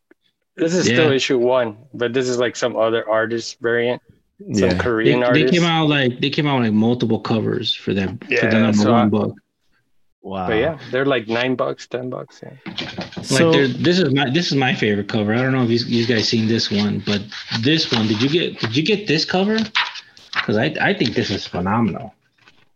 wow. Oh no, no, I didn't. I don't. Yeah, that Yeah. one's from um, Ben Bishop. Oh wow. Yeah, that that one there was like, it's a turtle, but you don't know who it is, and he has all four of the bandanas on there with all four weapons. And I was like, what? That is a nice one. I That wish I could find a. It's a nice cover. It's a nice That is- cover. That is so sad, man. It is. It is sad. Yeah. Which So- we will leave for next week. Yeah, Yeah. we will. We will talk about that next week. So, eh, eh, you know, for me, uh, what comics meant to me was, um, eh, you know, one of the characters I, I gravitated to uh, was Spider Man and and Wolverine. Those are two of the characters I really, really gravitated to. I mean, I liked all the X Men. I thought they were all cool. Um, I mean, especially in our in our time, you know, the cast of X Men. We had Wolverine, we had uh, Cyclops, Jean Grey, Colossus, Shadowcat, uh, you know, Nightcrawler. You had all these amazing characters, right? You had you had uh, what's the name of the Cajun guy? Um, Gambit, Gambit, Rogue, Yeah, Storm, Storm. Rogue. Jubilee, Boom Boom. I mean, had, no, you had Jubilee, and then you had like this. When I started picking it up, it was Dazzler, Psylocke, Rogue, Wolverine, Colossus, mhm. Havoc, oh yeah, Havoc was part of the team. And Right. um, I want to say Angel was like hanging around here and there, but then well, he was with X Factor at the time. Yeah. Well, I mean, Yeah. because of all the mutation or whatever and apocalypse and Right. whatnot. But, But, I mean, what what what was it about Wolverine that that like called to you or like so with Wolverine, it was cool to see someone take a beating and just keep getting Mm. up. You know, Mm. and, and it was just it was because he could take a beating, right? But you know, shit hurt, right? Yeah. It's things things still hurt, but he still got up, and he always was confident that you know he would be able to heal, right? And he had that metal skeleton, right? So he can take a beating. And I love seeing him, the smaller guy, take on these big people, right? Because I mean, he he fought he fought Captain America, he fought the Hulk, he fought all these big characters, all these strong characters, and, and he hung in there with them, right? I think it was that whole idea of like, you know, your size. he's also a character that's very like he always lets his more animal instinct come out Mhm. Mhm. when when yeah when like yeah most of us would you know He yeah had- he had- he always had that rage side of him that's like Yeah, that's what I was gonna say. That, that rage side of him. I guess I identified him with. I identified with him at least with the rage. Because I mean throughout throughout uh, the time that I've known you I mean you always go back to Wolverine where and whenever we like uh, even in video games and you always pick Wolverine I And love like- Wolverine. I always wondered like yeah like what was it about Wolverine that appealed to you it, it's that that uh, dark hero, right? Yeah. He also has one of the, the best like like origins too. Like Yeah. because he's been around for so long. So there's like ages and ages of story with that character. Yeah. Oh yeah. You know, he's been like ancient Japan and he's fought in World War II and Yeah. I th- I think the other thing too that I like about him is that he uh you can't really control that guy. no. You know, he he will do what you say maybe. And there's a few people he respects, you know, Charles Xavier being one of them. But he fucking couldn't stand Scott Summers, right? yeah. He wouldn't take any bullshit. And I think that was part of what I liked about him. Is that he wouldn't take any bullshit and he could take a beating and he keep getting up. And there's no killing that guy. And, and not even not even aliens can invade his body. He just shrug it off like a infection. You Yeah. know, I, I think Exactly. as as vulnerable as he seemed to be, you know, he he was so strong, right? And I think that's what I wanted, right? I wanted to be strong. I wanted to to attain uh to to have that ability to just take a beating, be strong, and if someone told me something and I didn't like it, I didn't have to fucking go with it, right? I could do whatever I want. So like that's what he meant for me. And I think Spider-Man really appealed to me and it started more when uh, he started wearing the black suit. Mm. So again, uh, that dark side, right?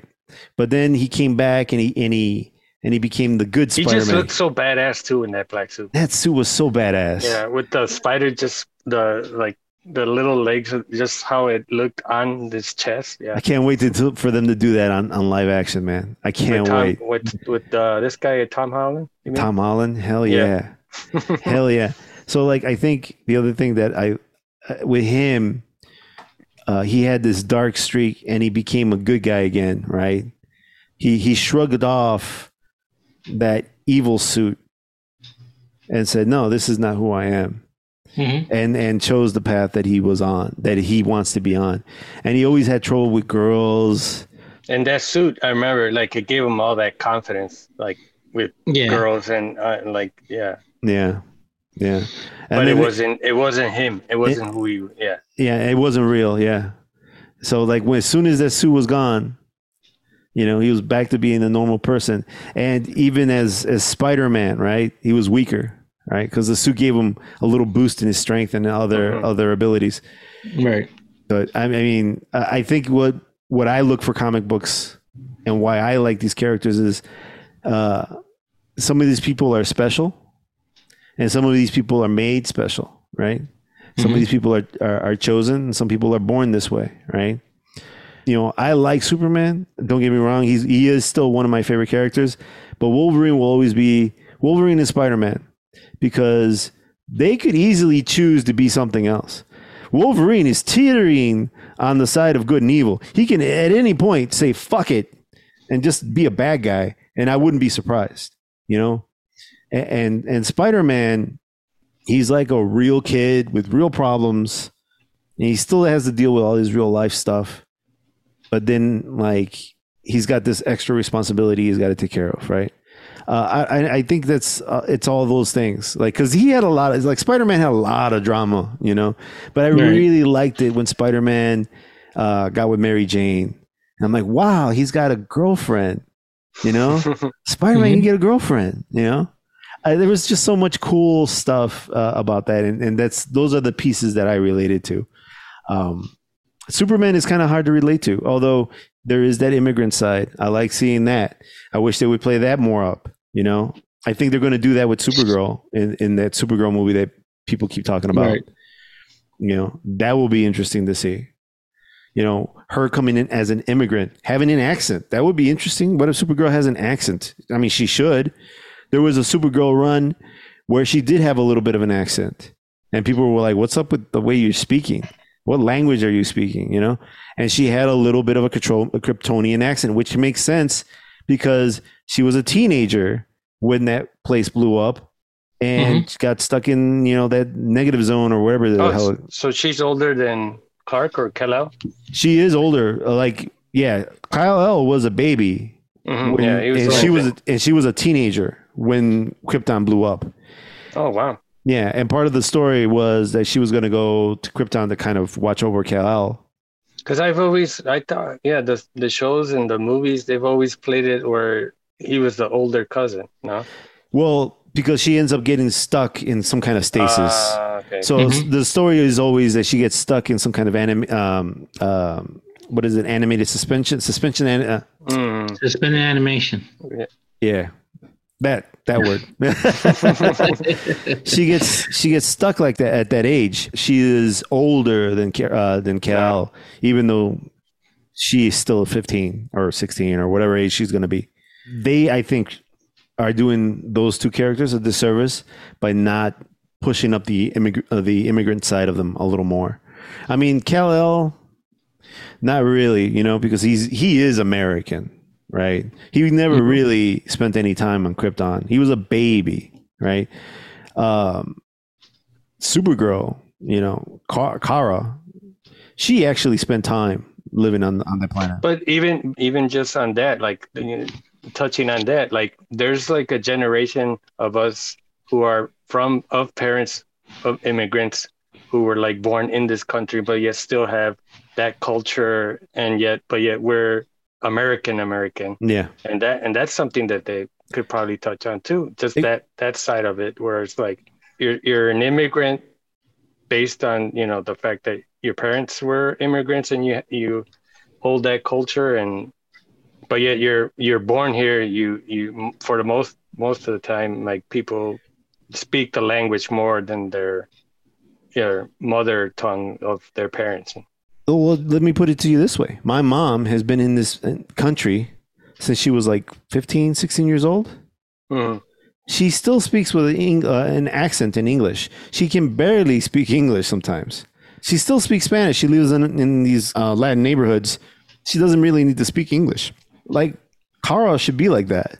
Kara should should be stuck with a heavy accent, a heavy Kryptonian accent, and she should be like struggling with words in English. You know, the other the funny thing too is is like some of the stuff that they do is the Superman has super fast learning, whatever he can learn something really fast, oh and, and possibly, yeah, it's one of his like extras. You know, like I, I believe Flash has something similar. So like they could they should do that with Supergirl, but anyway, um, they're they, they just they're missing they're missing an aspect I think that some of the writers may not have a perspective on, and that's something that should be absolutely played on a But little it- more. it- it's interesting because I, I think Marvel during that time they tapped into that more, and I think that's why I always leaned it leaned more on their the side of their characters. I always they always appealed to me more because they Mm. always try to ground their characters more on what was going on in real life, Mhm. Which for the most part is why I like the most. And DC always just seemed more like out there and fantasy, and I really couldn't. It it, it didn't like draw me in or appeal to me. Yeah. Hmm. Well, I mean, uh, again, not not to keep going on on Supergirl, but Supergirl Uh, she's a teenager. Imagine moving, like moving at that age. You go to a new high school, you go to a No, new yeah. town, Yeah, yeah, you yeah. lose all that stuff. Like and I- and I'm sure we've all experienced that as well. Like Mm. yeah, you making you have to make new friends, relearn like your geography, like how to get to places, Yeah. and yeah, And not only that, but in and in her case, there's a whole language barrier too. Mm-hmm. So now she's got to not only deal with all this extra loss because people died on her, but she also has to deal with the fact that she she's struggling with the language. All right. And, and I and I mean, I'm sure all of us have seen these kids come in from from from Mexico in our classes when we were kids, and they had the hardest time. And they, you know, either someone gave them an olive branch and and brought them into their crew, or they got fucking murdered. Right? They got picked on like a motherfucker Mhm. Mhm. right? I mean, there's no reason Supergirl should not go through some of these experiences as well. But anyway, um, uh, thanks so much, guys. I know we rattled on, on and on. This is a we good. got it. We got pretty deep there at the end. Yeah, No, yeah. Well, I mean, there's a reason why these stories called to us, Yeah. right? Mhm. Right. So, like, um, you know, uh, as we're going through these stories, you have to think, why? Why do I like these stories so much? Yeah, that's true. And I've always been a super big fan of Wolverine. Yeah, So- yeah. I've always yeah. Uh, I I see a little Wolverine in you. I see, yeah, I yeah. yeah. it's it's my I see- muscles, right? yeah, it's uh, yeah. I don't think I, I luckily I've never gotten to see that berserker side of you, but I try to I keep know it's that. in there. I know it's in there. I just I- don't want to. I try to keep that on the DL, man. You don't want to see the berserker You side. don't want to see no. Yeah, you don't want to see the berserker side of this dork. So, um, thanks so much, guys. Uh, this was a great podcast, even though we came up with it Yeah, at the last on minute. the fly. Let's not do that again, though. Yeah, no, we're, we're gonna we're Let's, gonna plan. to Like, plan it out. yeah, Like we usually plan these things. We never we never fly on the seat of our pants. Usually, Well, well two thirds of us uh, did plan uh, to speak on a certain uh, Subject. comic book, but yeah, Sorry. subject. But uh, but that's Um, all right. I'm sorry. I'm sorry. I'll make it up to you guys. I promise I'll be prepared for the next episode. And we'll do Yeah. this All again. So we're gonna do this next week then, right guys? Sure. All right. Same bad, same bad time, same bad channel. Yes, sir. Thank you so much for listening. Uh, this is Edgar OtraVez with my co-host Primo and my good friend Fredo. We will catch you next time. Later, guys. Have a good one. Peace.